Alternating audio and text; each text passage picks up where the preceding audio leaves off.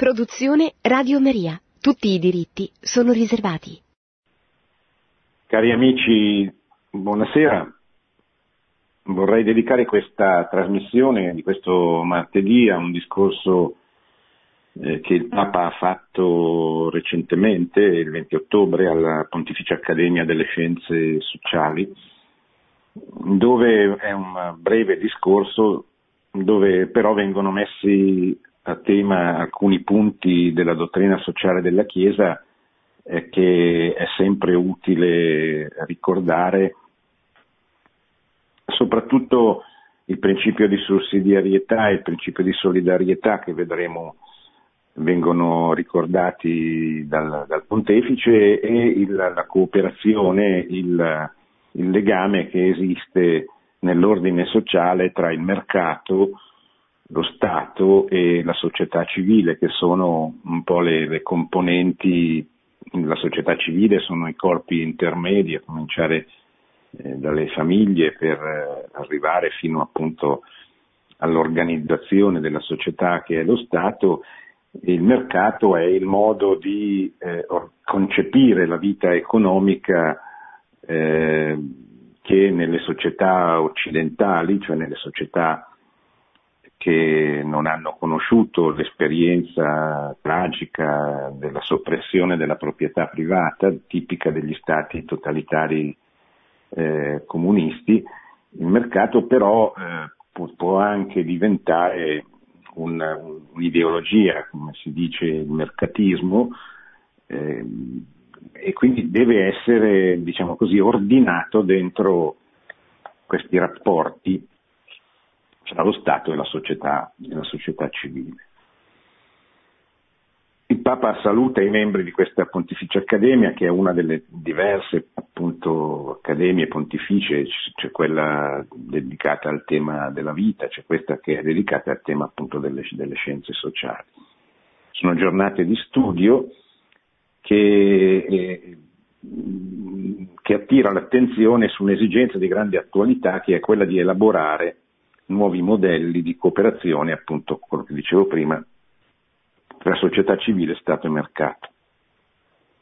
In questa occasione vorrei soffermarmi brevemente, dice il Papa, su due cause specifiche che alimentano l'esclusione e le periferie esistenziali. Sono termini ormai abbastanza noti del Magistero di, di Papa Francesco, l'esclusione significa che eh, vi sono nella vita di, delle nazioni, di molte nazioni, di tutte, anche se in misura diversa, eh, delle fasce che sono escluse. No? Questo è mh, mm, tipico soprattutto di alcune eh, società eh, dell'America Latina che, eh, come sapete, è la, la, da dove proviene il Papa, che non hanno sviluppato i ceti medi, per cui nell'America Latina è facile trovare eh, una minoranza di persone, di famiglie molto ricche, imprenditori e eh, una fascia estesa della popolazione molto povera. L'America Latina non è ancora, sono un continente giovane, non è ancora riuscita a eh, promuovere quello che invece è un po' la caratteristica del, del mondo occidentale che non c'è, anche per la drammatica esperienza del comunismo, ma che non c'era neanche prima nel, nel mondo orientale, nel, nel, nella Russia per esempio, ma in genere nei paesi eh, orientali. La caratteristica, dicevo, del, del, dei, dei, paesi occidentali è quella di avere un, sviluppato un ceto medio molto significativo, molto ampio, seguendo anche proprio l'input che viene dalla dottrina sociale della Chiesa che invita alla massima diffusione possibile eh, della proprietà, non tanto alla concentrazione di molta proprietà, di molte proprietà in poche mani, ma alla diffusione massima possibile della, della proprietà, di piccole proprietà. In, e, e, questo è un, una virtù, un valore che si sta un po' perdendo anche nel, nel mondo occidentale di oggi, che è un po' sempre più segnato dall'influenza delle, delle grandi multinazionali, cioè di questo grande concentramento capitalistico di aziende che producono e che assumono tante eh, persone e questa proprietà che è sempre meno familiare, sempre più anonima, che produce appunto questo fenomeno eh, ormai diffuso da decenni del, delle multinazionali a detrimento di quella che per esempio in un paese come l'Italia è sempre stata e in parte lo è ancora la, la spina dorsale, la forza del nostro paese, cioè l'artigianato, la piccola proprietà, la piccola iniziativa, tante eh, piccole proprietà sono proprio nate da eh, operai che col passare del tempo sono riusciti a mettersi in proprio e a costituire nello stesso settore da dove hanno cominciato come operai delle, delle piccole aziende. Questo è un grande, un grande, valore per una nazione perché, come diceva già eh, un, un, grande maestro di, del, del, pensiero politico, Aristotele, diceva che la classe media è, è la forza di un paese perché è quella che dà l'equilibrio a, a un paese. E invece il Papa dice eh, la prima causa di questa dell'esclusione, le periferie esistenziali, che è l'altro, l'altro termine che usa il Papa, sono gli esclusi, che non sono soltanto le periferie delle grandi megalopoli, che fortunatamente felicemente da noi esistono poco in Italia ma esistono moltissimo nell'America Latina. E certamente se noi in, abbiamo in mente le grandi periferie delle grandi, so, città del Messico, 25 milioni di abitanti, oppure tante città dell'Asia, della stessa Cina, eh, ma del Brasile, eccetera, ci rendiamo conto come le periferie sono il luogo dove si vive, si vive peggio e dove ci sono le categorie più escluse, ma ci sono anche le periferie esistenziali, come ha ricordato il Papa nel, nel suo Magistero, che non sono quelle che fisicamente occupano un, un, un, luogo specifico, un luogo fisico, ma sono le, le persone che sono state abbandonate, che sono per varie ragioni abbandonate. Spesso noi non riflettiamo su questo, su questo aspetto, ma ci sono delle, delle periferie esistenziali che, di cui non, non si parla, ma che sono realmente un grande problema che avrebbe, cioè, faccio un esempio, le famiglie numerose sono periferie esistenziali. Cioè, sono persone, sono, sì, sono famiglie, persone quindi, che sono state abbandonate dai rispettivi stati e se riescono a cavarsela è per merito loro, nonostante lo stato nel quale vivono, che non le aiuta, che le, le, le colpisce, le massacra anche da un punto di vista fiscale. Pensate al nostro paese, che, dove le famiglie numerose sono penalizzate invece che essere aiutate. Eh, e questo per fare eh, un esempio, ma ce ne sono, ce ne potrebbero, i padri separati, no? quando si dice costo umano del divorzio, eh, non è soltanto nei confronti dei figli che subiscono la divisione all'interno della loro famiglia, che sono certamente delle persone che vanno aiutate perché non possono crescere nella serenità con cui crescerebbero in una famiglia eh, dove, dove, regna l'armonia, l'equilibrio, eccetera. Ci sono periferie esistenziali anche quelle, ma ci sono per esempio i padri separati che non riescono a, ad arrivare alla fine del mese perché devono dividere quello che guadagnano per gli assegni alla moglie, ai figli che spesso non hanno una casa perché sono stati mandati via da casa, non hanno,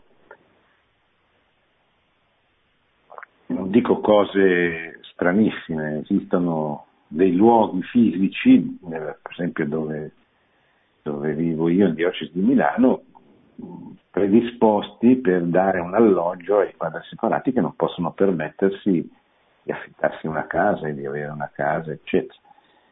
Quindi ci sono tante periferie esistenziali che sono vittime della tragedia della società nella quale noi viviamo, la tragedia morale, la tragedia etica, la dittatura del relativismo, come la ricordava Benedetto XVI, produce le sue vittime. E queste sono le vittime, ecco, non, non, pensiamo soltanto ai poveri, certamente i poveri, poveri materiali, cioè coloro che non hanno da mangiare o comunque che non riescono ad arrivare alla fine del mese, sono sicuramente i primi che dobbiamo avere in mente, in modo particolare in quei paesi, in quei paesi dove esiste una fascia di povertà molto estesa eh, che magari da noi si vede molto di meno. Però i poveri li vediamo, cioè li, li incontriamo quasi tutti i giorni, anzi tutti i giorni, anche se non, non ancora in dimensioni numericamente significative. Ma esistono categorie importantissime di, di persone impoverite materialmente o rese povere dalle tragedie familiari, morali, alle quali, alle quali abbiamo imparato ad assistere a vedere che sono le conseguenze di quella rivoluzione antropologica in atto che magari i grandi giornali radical chic celebrano come una, una vittoria dei diritti, in realtà produce questa rivoluzione antropologica produce, ha prodotto e produrrà sempre un numero maggiore e sempre più crescente di, di vittime. Papa ricorda come una conseguenza di queste, eh, queste cause che appunto abbiamo ricordato, l'esclusione delle periferie esistenziali, è eh, l'aumento endemico e sistemico delle disuguaglianze e dello sfruttamento del pianeta, e che è maggiore rispetto all'aumento del reddito e della ricchezza. No? è una caratteristica, è, un, è uno slogan, è un modo di dire che si sente spesso ripetere, eh, non sono un economista quindi non saprei come tradurlo, ma eh, però ha un suo valore, cioè oggi viviamo in una società, quella postmoderna, quella che ho appena cercato di descrivere, dove eh, invece che assistere allo sviluppo classe, della classe media assistiamo al fatto che i più poveri diventano sempre più poveri e i più ricchi diventano sempre più ricchi, perché eh, c'è, eh, soprattutto in alcuni paesi, questa concentrazione del, delle proprietà e del capitale che, che non favorisce lo sviluppo armonico di una società. E questo dice non è una fatalità, dice il Papa, perché queste cose dipendono, oltre che dai diversi comportamenti individuali, anche dalle regole economiche che una società decide di darsi. Si pensi alla produzione dell'energia, al mercato del lavoro, al sistema bancario, al welfare, al sistema fiscale, al comparto scolastico. A seconda di come questi settori vengono progettati, si hanno conseguenze diverse sul modo in cui reddito e ricchezza si ripartiscono tra quanti hanno concorso a produrli. Se prevale come fine il profitto, la democrazia tende a diventare una plutocrazia in cui crescono le disuguaglianze e anche lo sfruttamento del pianeta. Rispe- ripeto, questa non è una necessità. Si riscontrano periodi in cui in taluni paesi le disuguaglianze diminuiscono e l'ambiente è meglio tutelato. Eh, il Papa ha a cuore questa, questi due aspetti, l'aumento esagerato delle disuguaglianze che eh, rendono disarmonica la società e la tutela dell'ambiente che eh, nelle società industrializzate, eh, nonostante la cura all'ambiente che è stata data negli ultimi decenni, rimane ancora un, un problema da, su cui si, si deve migliorare. No? Sapete che poi questa, questa, questa, questa mh, cura dell'ambiente è diventata nel tempo anche un'ideologia, l'ideologia dei, dei verdi o l'ambientalismo che ha portato a una deificazione della, della terra come, non come eh, il creato, dove c'è un Signore che è l'uomo che ha ricevuto dal creatore il mandato di curarla, di coltivarla, di farla crescere, eccetera. Ma eh, questa ideologia estremistica, ambientalista e verde ha concepito la terra come una divinità a cui l'uomo deve piegarsi, che, che non, l'uomo non deve essere il Signore, ma deve essere il, il come dire, eh, l'adoratore di questa divinità. Si, si, si vede eh, facilmente le, si vedono facilmente le conseguenze di questa ideologia eh, quando eh, per esempio si ha grande cura dell'ambiente o grande cura so, degli animali e pochissima preoccupazione perché vengono uccisi milioni di bambini prima di nascere con l'aborto o non c'è o, assistiamo, come nel nostro paese, ma in generale in tutto l'Occidente, a un drammatico suicidio demografico perché le nostre popolazioni non si rinnovano, quindi la nostra è una nazione destinata a morire se non viene invertito il suo trend demografico. E questi ambientalisti dimostrano la loro ideologicità, cioè il fatto che proprio il loro atteggiamento è ideologico, proprio perché hanno la preoccupazione di salvare le specie animali in estinzione, le foche piuttosto che eh, certi, certi mammiferi, ma non si preoccupano minimamente dei tanti bambini vengono uccisi prima di nascere. E questo è una dimostrazione di, che sono ideologici, che non, non sono credibili e che la loro è una una politica preoccupante. Questo però non significa che, gli, che l'ambiente non vada tutelato, cioè non significa che la rivoluzione industriale nei due secoli, 800 e 900, fino a una trentina di anni fa, abbia prodotto dei danni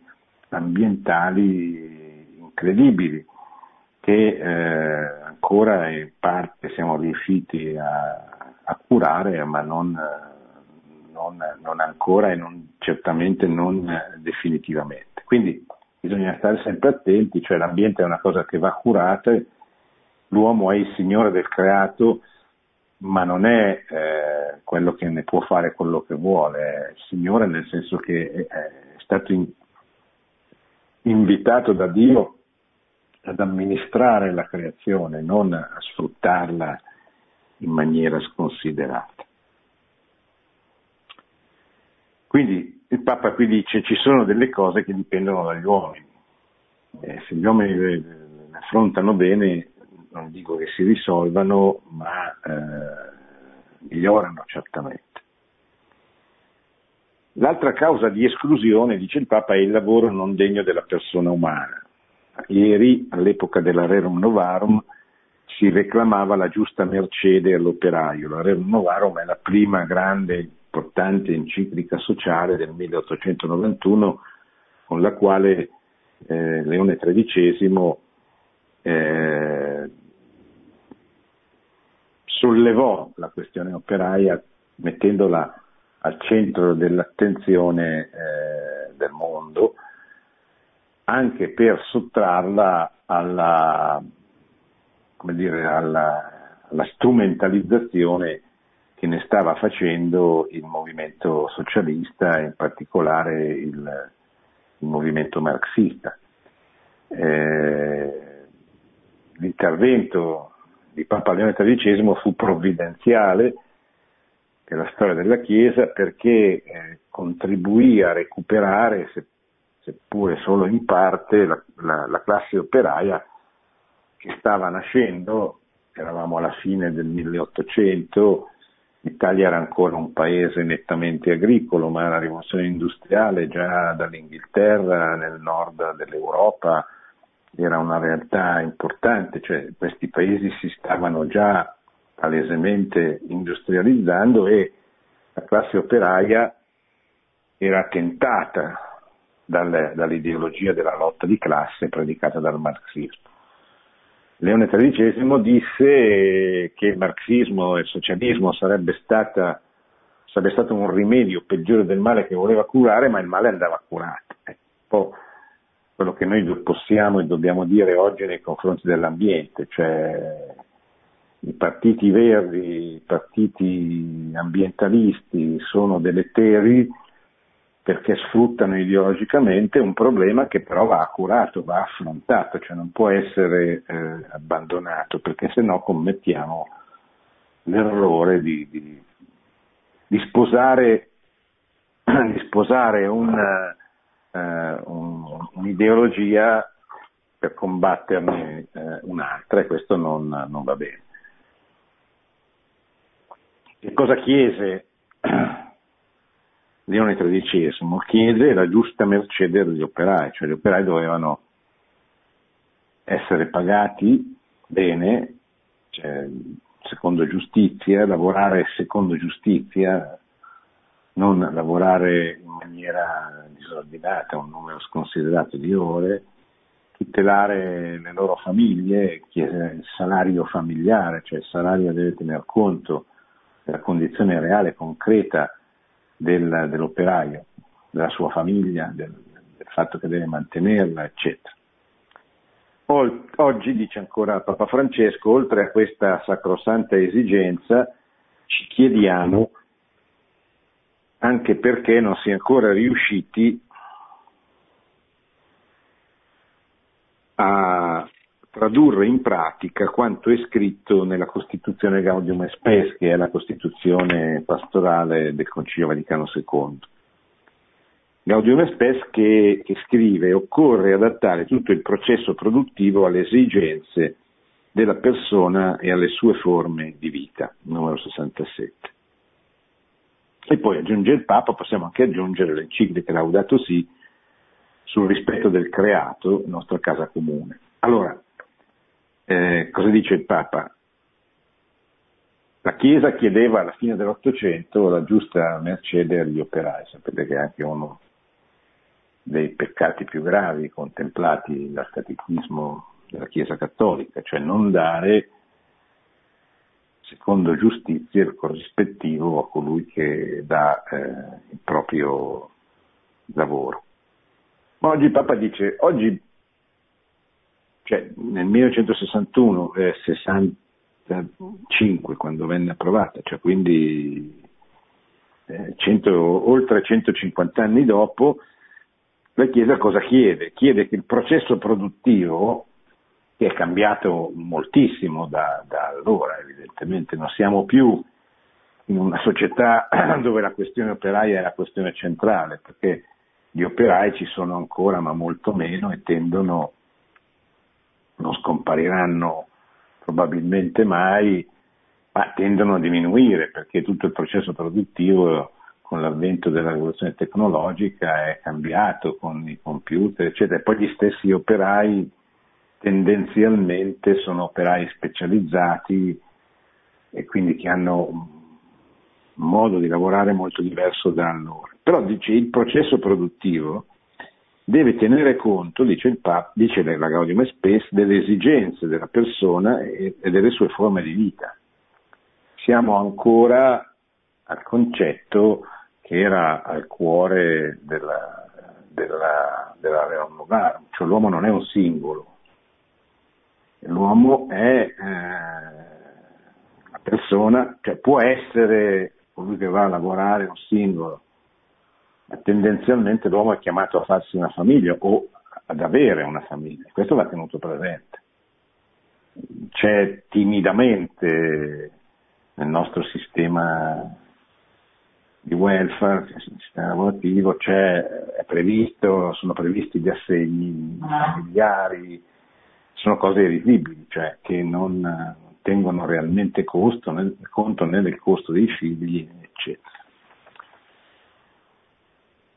Allora, la creazione di nuovo lavoro, continua Papa Francesco, ha bisogno, soprattutto in questo tempo, di persone aperte e intraprendenti, di relazioni fraterne, di ricerca e investimenti nello sviluppo di energia pulita per risolvere le sfide del cambiamento climatico. Ciò è oggi concretamente possibile.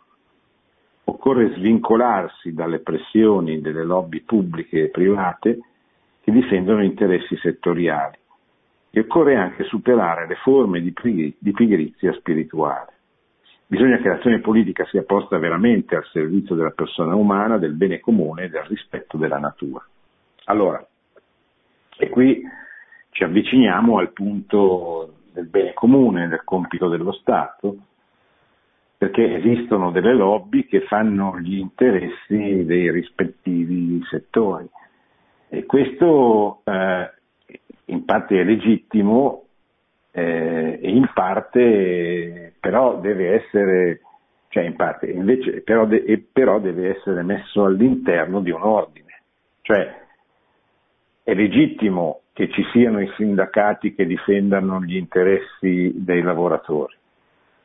All'epoca dell'Erero Novarum questa era una delle richieste del Magistero della Chiesa, della, della, dell'enciclica di Leone XIII, appunto diceva non, non, non esiste che gli operai siano in balia dei rispettivi padroni che offrono loro uno stipendio se non gli va bene possono andare andarsene.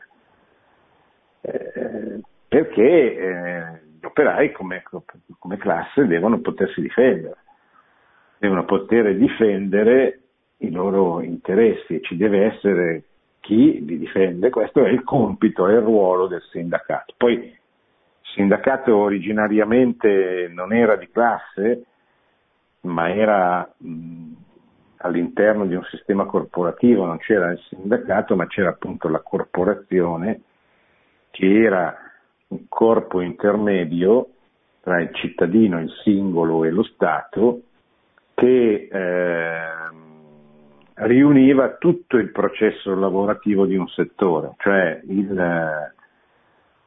la corporazione coloro che si occupavano di lavorare la seta, per dire, piuttosto che eh, di coloro che si occupavano di lavorare il legno, dico delle cose a caso, eh, era, prevedeva che eh, partecipassero a questa corporazione sia i datori di lavoro sia eh, i lavoratori. Questo perché? Per favorire la collaborazione fra le classi invece che la loro contrapposizione. La Chiesa ha sempre insistito su, questo, su questa realtà, ma poi il sistema corporativo è stato soppresso, vi ricordate, vi ricordate, non vi ricordate che non c'era nessuno di noi, ma sappiamo che il, processo, il sistema corporativo venne soppresso durante la rivoluzione francese con una legge del 1791 diventata famosa perché prendeva il nome di un rivoluzionario, le Chapelier, che poi morirà ghigliottinato come tanti rivoluzionari, perché la rivoluzione mangia sempre i propri figli. E questa legge soppresse sostanzialmente l'ordine corporativo, cioè immaginatevi cosa volle dire in un sistema come quello pre rivoluzione francese, un sistema sociale basato sui corpi, sugli, su, sui, sugli ordini, eh, non sul cittadino come, come quello di oggi, non sul singolo, ma sulle famiglie, gli ordini, i corpi e le corporazioni in modo particolare. La soppressione delle corporazioni provocò, insieme alla rivoluzione industriale, la concentrazione di, va- di vaste masse di lavoratori, cosiddetto proletariato, a lavorare nelle fabbriche senza che questi lavoratori, questi operai avessero forme di tutela, di difesa, eccetera, che poi vennero promossi, organizzati, si svilupparono nel corso del, del tempo, negli anni, possiamo dire anche dei secoli, fino a diventare anche eh, portatori di un'ideologia di classe, di lotta di classe, soprattutto dopo che, eh, soprattutto per quei sindacati che dipenderanno strettamente eh, dal, dal, dal, dal, Partito Comunista, che di fatto saranno una dependance del Partito Comunista e quindi del, del comunismo avranno assunto tutta la,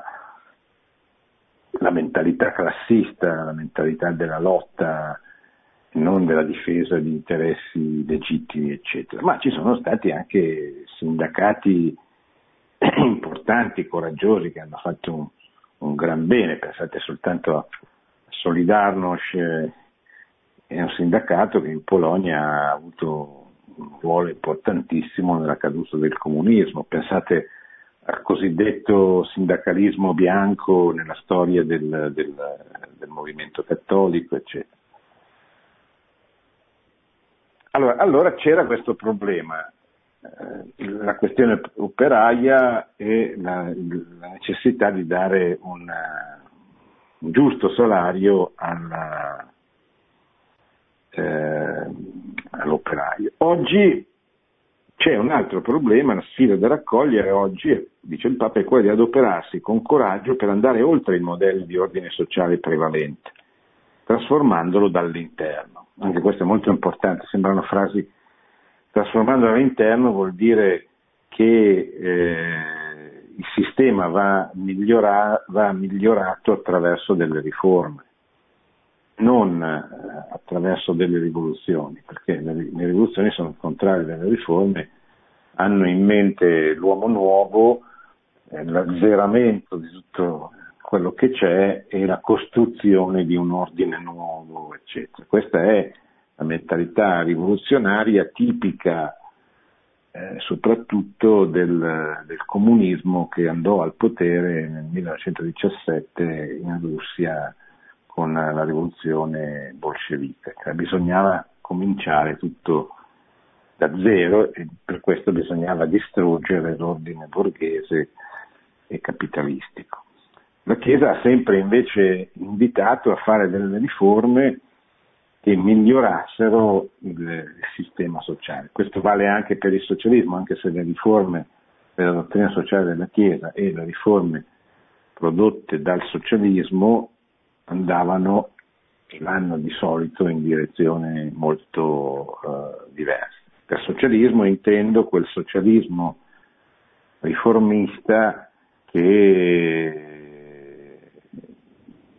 che venne sostanzialmente sconfitto nella, nell'ambito della sinistra dal marxismo e in modo particolare poi dal, dal partito, dai partiti comunisti, eh, per cui questo socialismo riformista ten, tendenzialmente andò a, a diminuire, insomma, a diventare meno importante soprattutto in Italia dove esisteva il maggiore partito comunista del mondo libero, non in Germania per esempio dove ancora oggi esiste un forte partito socialista, socialdemocratico, che è una cosa po' diversa, cioè poi bisognerebbe spiegarlo eh, avendo il tempo. Eh, quindi però è vero che il movimento socialista rifiutava la rivoluzione e voleva ottenere una società socialista attraverso delle riforme. La dottrina sociale della Chiesa ha sempre invece eh, auspicato che le riforme andassero nella direzione di costruire una società che fosse rispettosa dei principi fondamentali del bene comune. E quali sono? Adesso, adesso li andremo a, a vedere questi principi fondamentali del bene comune. Ma continua il discorso del Papa, dice non possiamo sacrificare sull'altare dell'efficienza, che è il vitello d'oro dei nostri tempi, valori fondamentali come la democrazia, la giustizia, la libertà, la famiglia il creato. In sostanza, dice il Papa, dobbiamo mirare a civilizzare il mercato, nella prospettiva di un'etica amica dell'uomo e del suo eh, ambiente. La parola civilizzare il mercato ci dice molte cose, cioè ci dice che il Papa non è, come molti dicono, un nemico del, del mercato, una sorta di comunista che vorrebbe eliminare corpi intermedi, proprietà private, eccetera.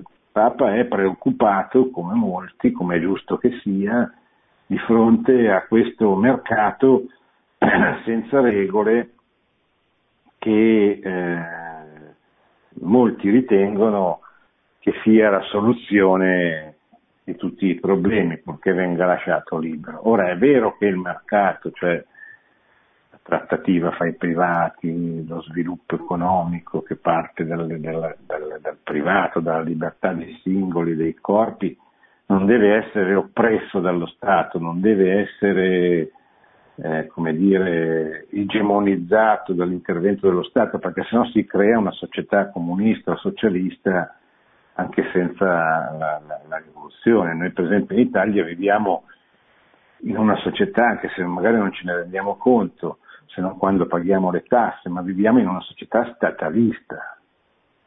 Eh, anche i referendum che ci sono stati domenica in Lombardia e in Piemonte sono il tentativo di una società di eh, diventare autonoma, diventare più libera nei confronti eh, dello Stato, che non significa eh, che ognuno vada per conto suo, non significa mettere in discussione l'unità, ma significa creare le condizioni, nel caso specifico de- dei referendum, per, eh, un, un, per costruire un paese federale, cioè che, che federi insieme regioni diverse, società diverse, eccetera. Il federalismo è, un, è, una dottrina politica che si ispira alla dottrina sociale della Chiesa perché valorizza, eh, valorizza la, la, la, base, cioè valorizza il comune, valorizza eh, il corpo intermedio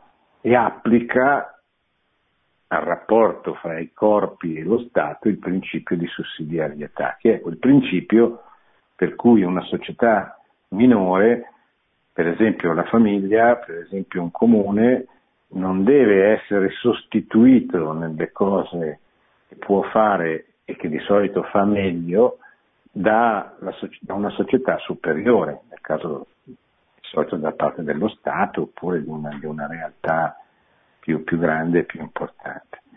E questo è un principio molto importante, è un principio di libertà, un principio di buonsenso che purtroppo mh, nella storia del, dell'Europa, dalla Costituzione degli stati, degli stati nazionali alla fine della Prima Guerra Mondiale in poi è sempre stata smentita. Cioè, L'Italia che pure è un paese naturalmente federale, perché è composto da popoli completamente, cioè molto diversi, seppure accomunati dalla religione, da tante cose comuni, ma molto diversi e, e molto ricchi, ricchi di, di, di, perché la diversità è una ricchezza. È, un, è una nazione, l'Italia, che è naturalmente federale che deve federare popoli che hanno caratteristiche, storie, culture, modalità espressive, climi eh, molto diversi, quindi è, è, è, naturalmente federale. E questo purtroppo non, non è avvenuto. Ecco, civilizzare il mercato, dice il Papa, significa eh, impedire che il mercato eh, produca delle disuguaglianze, per intenderci, perché non è corretto da un'autorità superiore, ma anche eh, permettere al mercato, cioè permettere alla società di svilupparsi, certamente rispettando la giustizia, ma di svilupparsi. Discorso analogo concerne il ripensamento della figura e del ruolo dello Stato-nazione, dice il Papa, in un contesto nuovo quale è quello della globalizzazione, che è il nostro orizzonte, diciamo, che ha profondamente modificato il precedente ordine internazionale. Lo Stato, Papa dice, non può concepirsi come l'unico ed esclusivo titolare del bene comune, non consentendo ai corpi intermedi della società civile di esprimere in libertà tutto il loro potenziale. Questo è tipico, lo vediamo proprio, è l'esempio tipico che si, si adatta ai referendum che ci sono stati ieri in Lombardia e in Veneto. Sarebbe questa una violazione del principio di sussidiarietà, cioè una violazione di quel principio che dice che i corpi intermedi non devono essere oppressi dallo Stato, ma devono essere lasciati liberi. Certo, controllati, non devono andare fuori controllo, non devono violare la giustizia, ma perché io non devo, imp- devo impedire, non devo aiutare una famiglia a educare i propri figli come vuole lei.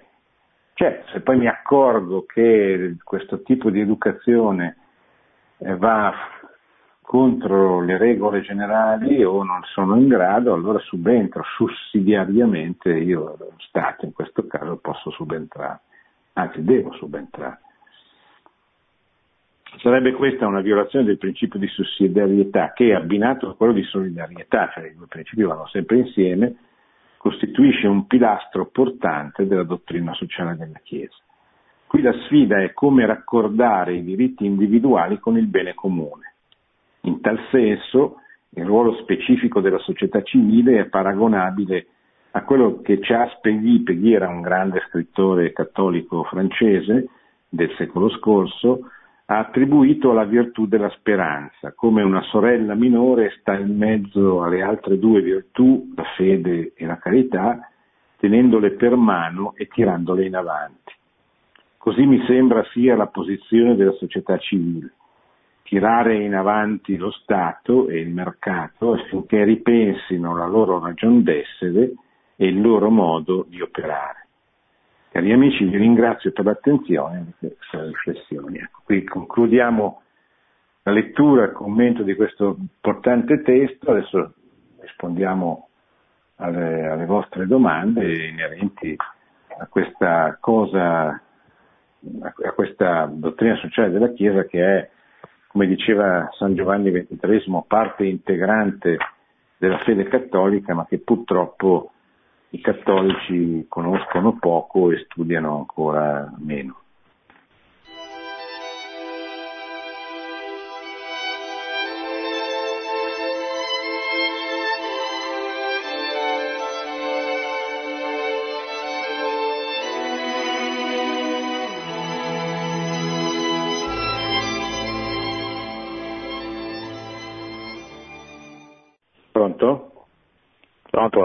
Buonasera. Sì, buonasera. buonasera. Sono Luciano Torino. Io dire, eh, mi interesso personalmente di macchine utensili e provengo dalla robotica, mm, già alla fine degli anni 90 sì. facevo Comao, questo qui.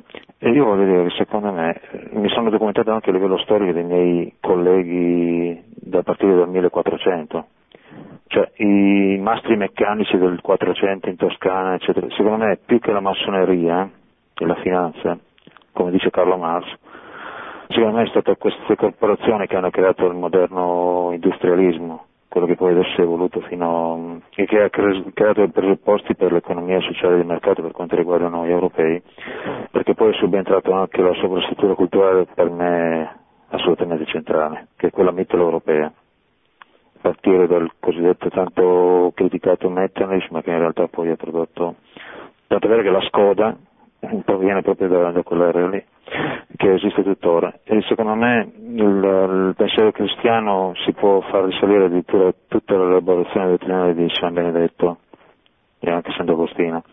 Infatti il problema più del Medio Oriente e dell'Islam che non ha, non ha, non ha avuto quell'elaborazione culturale. Quindi secondo me dovremmo essere noi a aiutare questi popoli a fare quella transizione che noi abbiamo già fatto secoli fa. Ecco.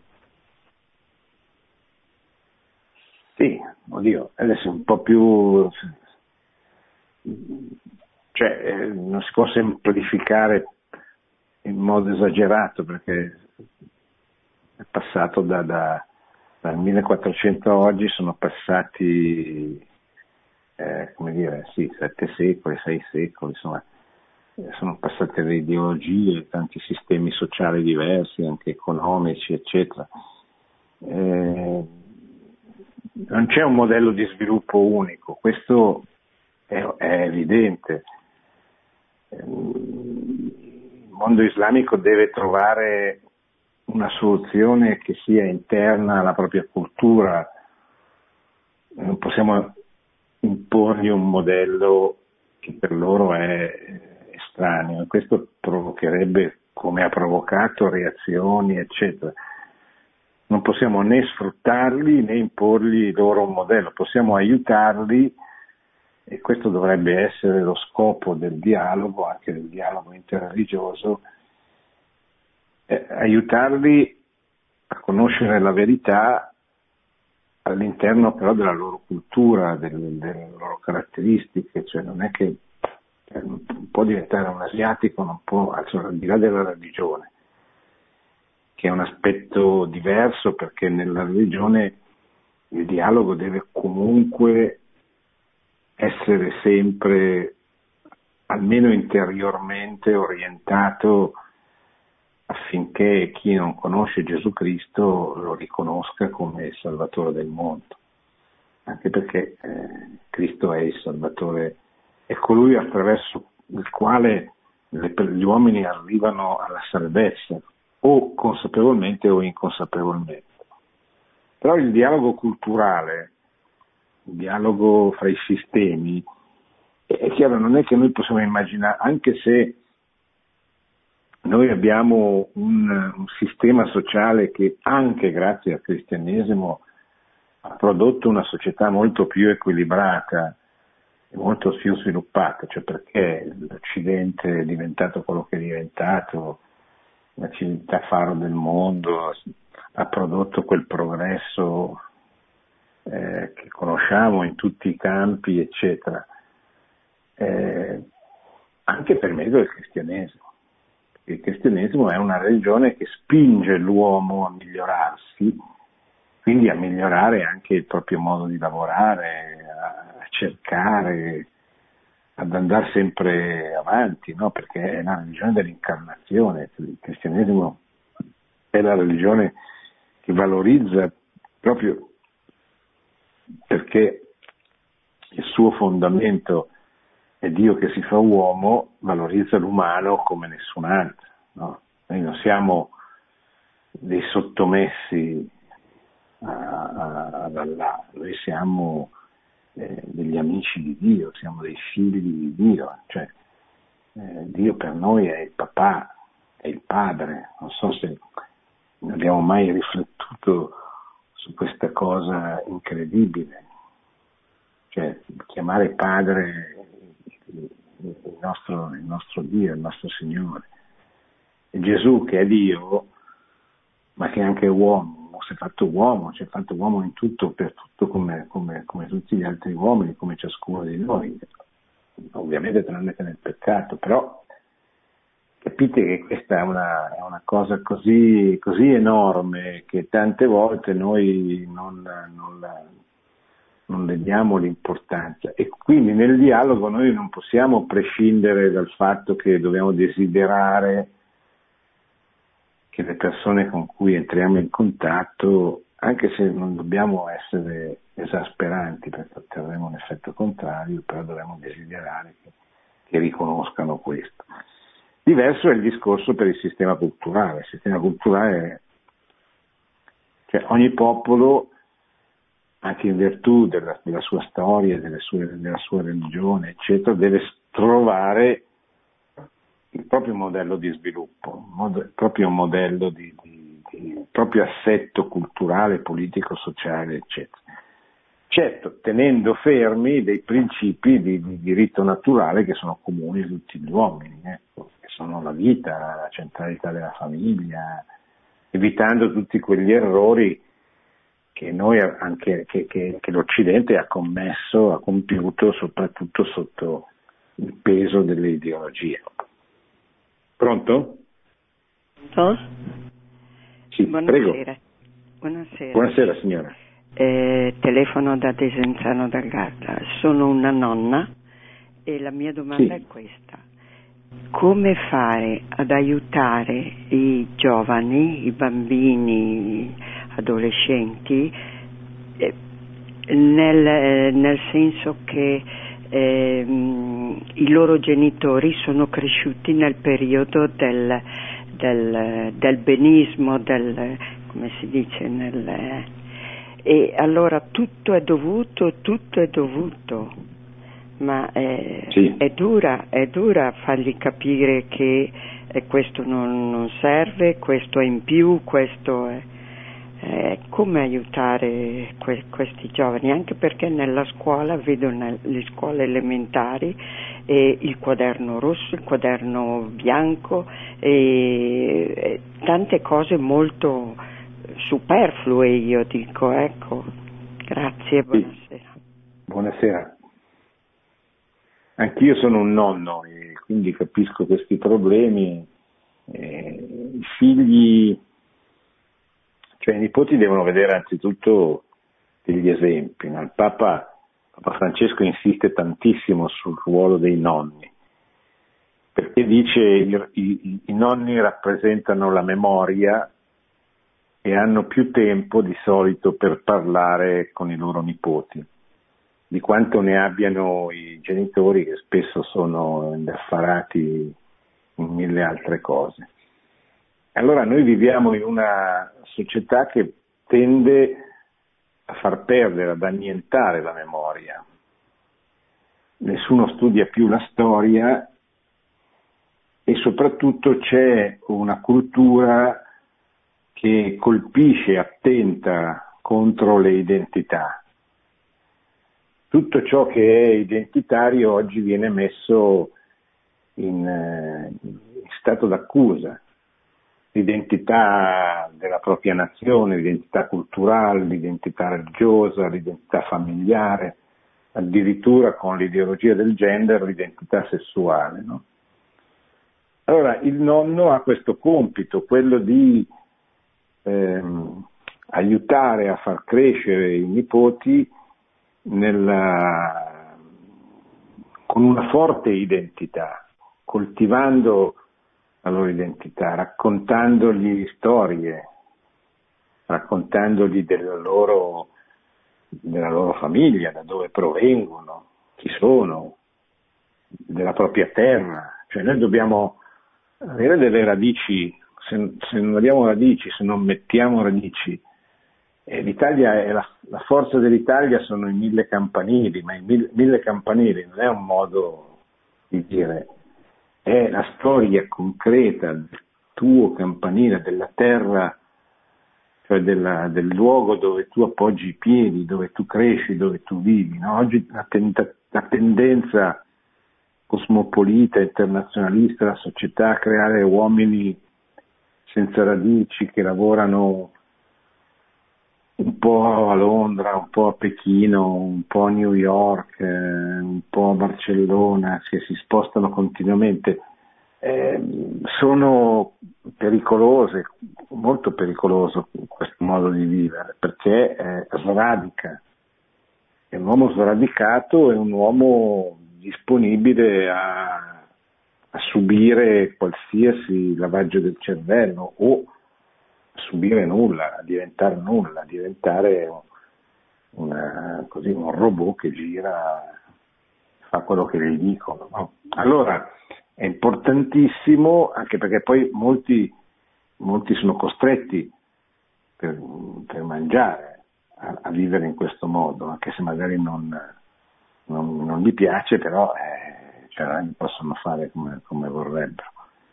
Allora, per sopravvivere in questo clima è necessario avere delle radici fortissime e chi più di tutti oggi può trasmettere queste radici eh, sono i nonni. Ecco. Questa è una grande funzione e così anche abituare le persone, i ragazzi, non è facile, ma insomma, bisogna, bisogna combattere anche questa battaglia, aiutarli a distaccarsi un po' dalla società dei consumi, dal consumismo deleterio nel quale noi viviamo, che privilegia gli aspetti poco importanti, materiali, e sottovaluta invece cose fondamentali, quelle che, che portano alla vita eterna. Pronto? Sì, pronto? Prego. Buongiorno, eh, anzi buonasera. Buonasera, sono. Angela Iannotta e chiamo da Roma. Ehm, sì, Angela, mi dica. Eh, allora, io lavoro nel sociale perché mh, faccio il conciliatore del lavoro e poi ho dei uffici di sindacato, patronato, cassa e eh, diciamo, mi trovo eh, giornalmente a combattere con eh, esigenze eh, della, eh, di componenti della società, quindi le persone, dalla persona eh, che ha più bisogno alle persone, perché sono, lavoro con i piccoli e medie imprese, che diciamo ehm, ehm, sono un po' il cuore della società portante perché poi di fatto insomma creano anche reddito, no? Ehm, e mi sono resa conto che in effetti eh, quello che lei diceva appunto per quanto riguarda anche eh, il discorso politico, ehm, eh, diciamo l'economia, la società eh, ha degli indirizzi eh, che vengono sicuramente dalle persone che poi eh, sono eh, in una posizione di rilievo e quindi eh, la politica di per sé indirizza anche l'economia. Quando qualche anno fa eh, Giovanni Paolo II, San Giovanni Paolo II, mi colpì eh, profondamente perché io ero all'epoca una studentessa di scienze politiche e praticamente e disse mm, guardate i veri cattolici, le persone che praticamente hanno, sentono eh, diciamo, di poter dare qualche cosa, devono in qualche modo esprimere questa cosa nella società e quindi non solamente stare a guardare quello che fanno gli altri, ma prendere coscienza e diciamo dire ok, anche se non sono nessuno, ci voglio provare a portare i valori cristiani ad esempio nella politica. Eh, perché secondo me nasce tutto da lì, perché se ci sono veri cristiani che riescono a, tra virgolette, salire no? la scala del potere, eh, quello diciamo eh, che alcune volte può dire no, vabbè insomma eh, non, non, è da, davvero cristiano, però se uno invece eh, la gira e dice ok, eh, magari in quegli ambienti portare i valori veri cristiani del rispetto, eh, della democrazia, del, del, fatto che comunque non è, non, non è, possibile che una persona praticamente abbia eh, chissà che cosa e un altro po- poverino eh, non ce la fa ad arrivare a fine mese. Quindi diciamo un po' di ridistribuzione, tra virgolette, no? que- delle risorse. E saremo sempre ehm, nel punto in cui eh, staremo a guardare eh, quello che succede nella società, nel mondo, eh, eh le ingiustizie, le disgrazie, eh, però poi eh, non faremo mai nulla dal punto di vista costruttivo. Io quindi credo che comunque diciamo, il tentare no, di, di, fare, di, dare anche un piccolo contributo diciamo, eh, singolarmente eh, potrebbe aiutare eh, diciamo, eh, affinché si, si, volga nel bene. Non so se sono stata sì, abbastanza... Sì, no, chiarissimo. Ma io sono sostanzialmente d'accordo anche perché tutti i papi spingono i cattolici a impegnarsi nel pubblico, nella vita pubblica, per costruire una società a misura d'uomo e secondo il piano di Dio, così come per usare le parole che usava eh, San Giovanni Paolo II, cioè una civiltà cristiana, una società che rispetti il progetto di Dio sull'uomo e sulla società, presuppone che, ecco, però la cosa che mi permetto di dire prima di quello che dice lei, cioè prima di, di tentare di eh, arrivare alla sfera del potere è necessario che i cristiani facciano un grande lavoro culturale nel corpo sociale.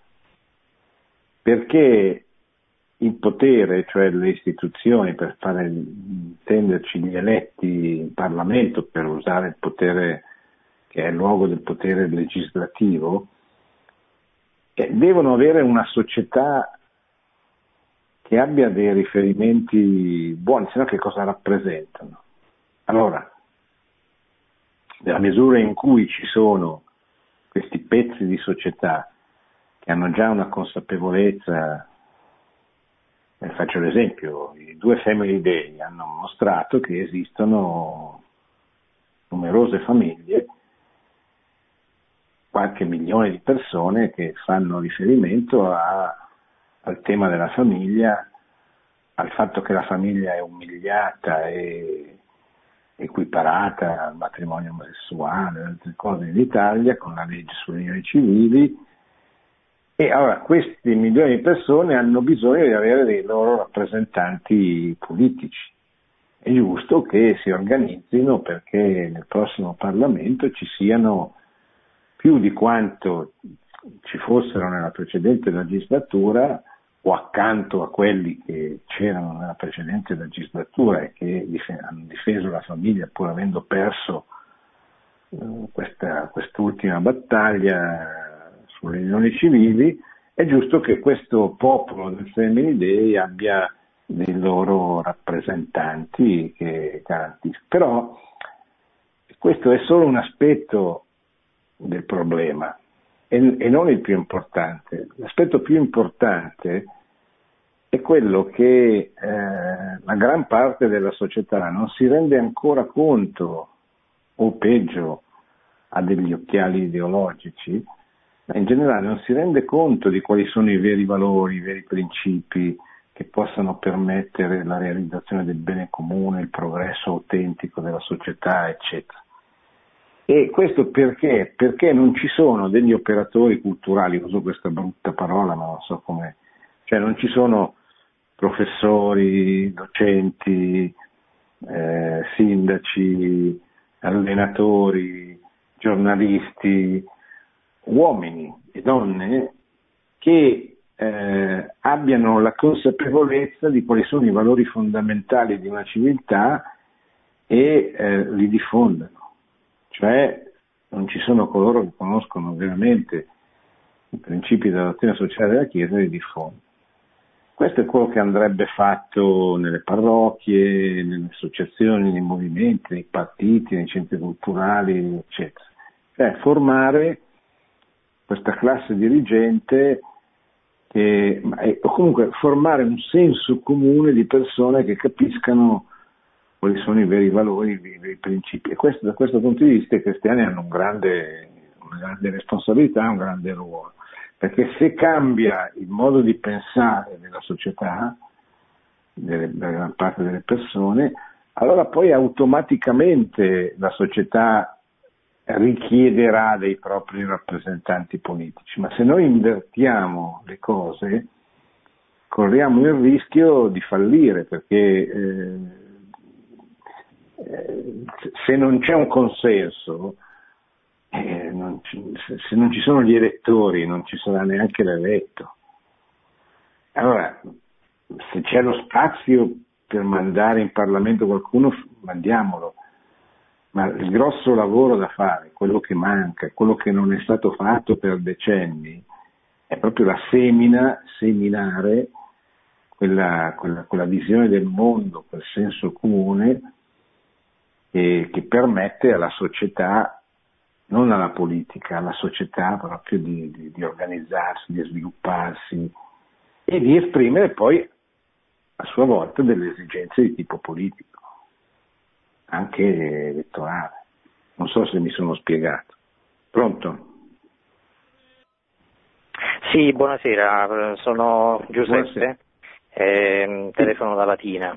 Ehm, una cortesia, sì. io mm, volevo avere un attimo un conforto da lei perché lei giustamente parla che eh, la società eh, attuale avrebbe bisogno di, ehm, di, di avere un, di nuovo una semina per poter sollecitare un risveglio culturale che quindi poi abbia effetti sul lungo termine.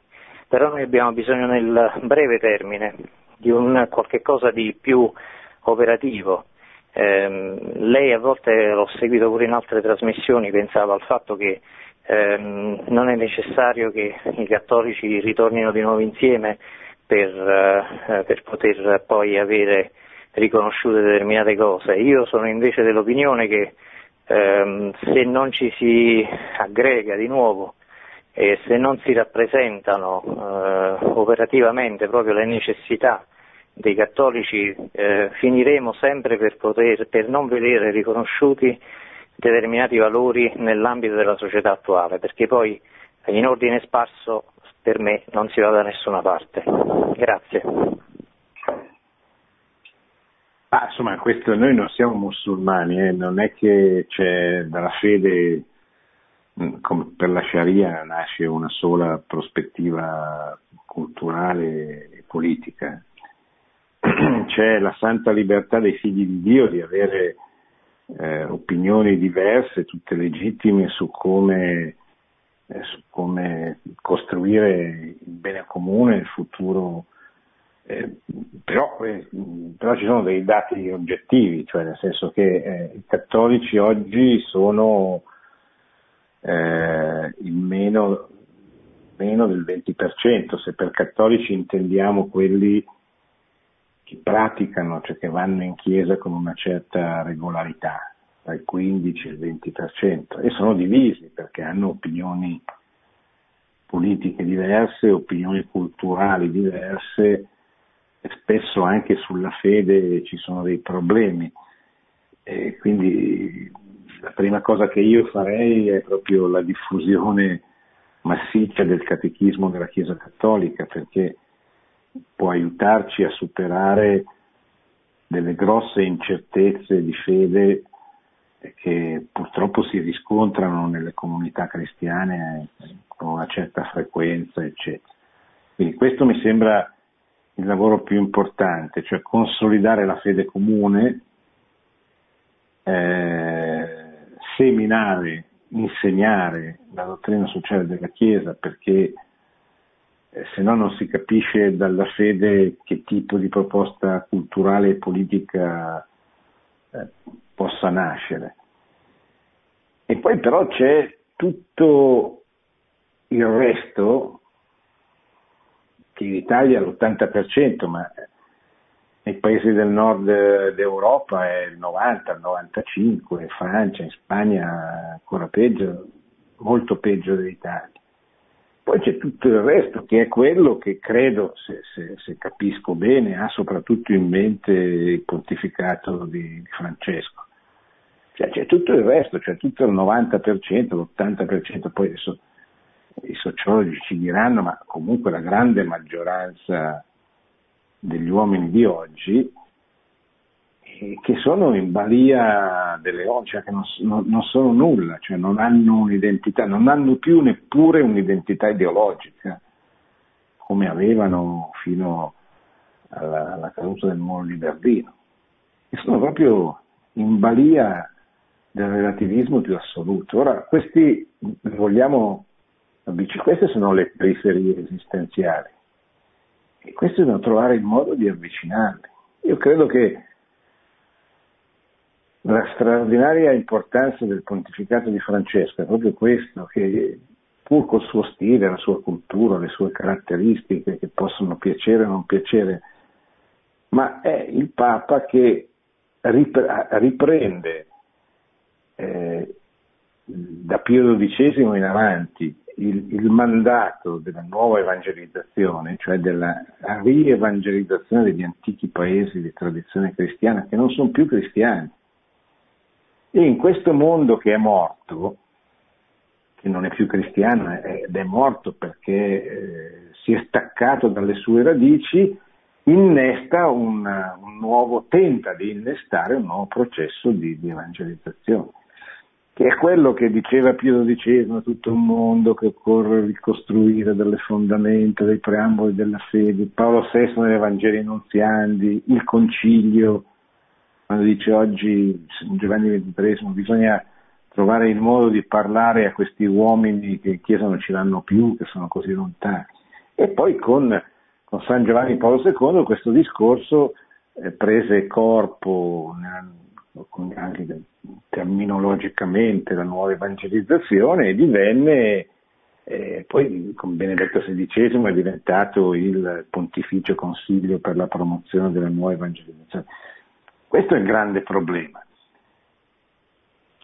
In realtà il problema politico è un piccolo problema di una, di una cosa molto più, più, più, grande e più vasta. Poi si può trovare soluzioni anche diverse, non è che dobbiamo, non diamogli più importanza di quello che ha. Adesso eh, in Italia è importante perché ci saranno le elezioni, quindi non è che io dico non ce ne, non, ce ne dobbiamo occupare, però mh, è un è un piccolissimo problema di un grande problema. Il grande problema del, della Chiesa, dei cattolici, dei cristiani oggi è quello di recuperare alla fede eh, quelli che non, non, ce l'hanno più, l'hanno perduta, non l'hanno mai avuta, non l'hanno mai ricevuta, non gli è mai stata insegnata, eccetera. Questo è il grande che è il problema della nuova evangelizzazione. Eh. Bene, credo che siamo arrivati alla fine. Ringrazio i nostri ospiti, i nostri amici che sono intervenuti. Ricordo che abbiamo parlato del discorso di Papa Francesco del 20 ottobre sulla dottrina sociale della Chiesa all'Accademia delle Scienze Sociali. Buonanotte e buona continuazione con i programmi di Radio Maria, fra poco ci sarà la recita del Santa Rosaria. Produzione Radio Maria. Tutti i diritti sono riservati.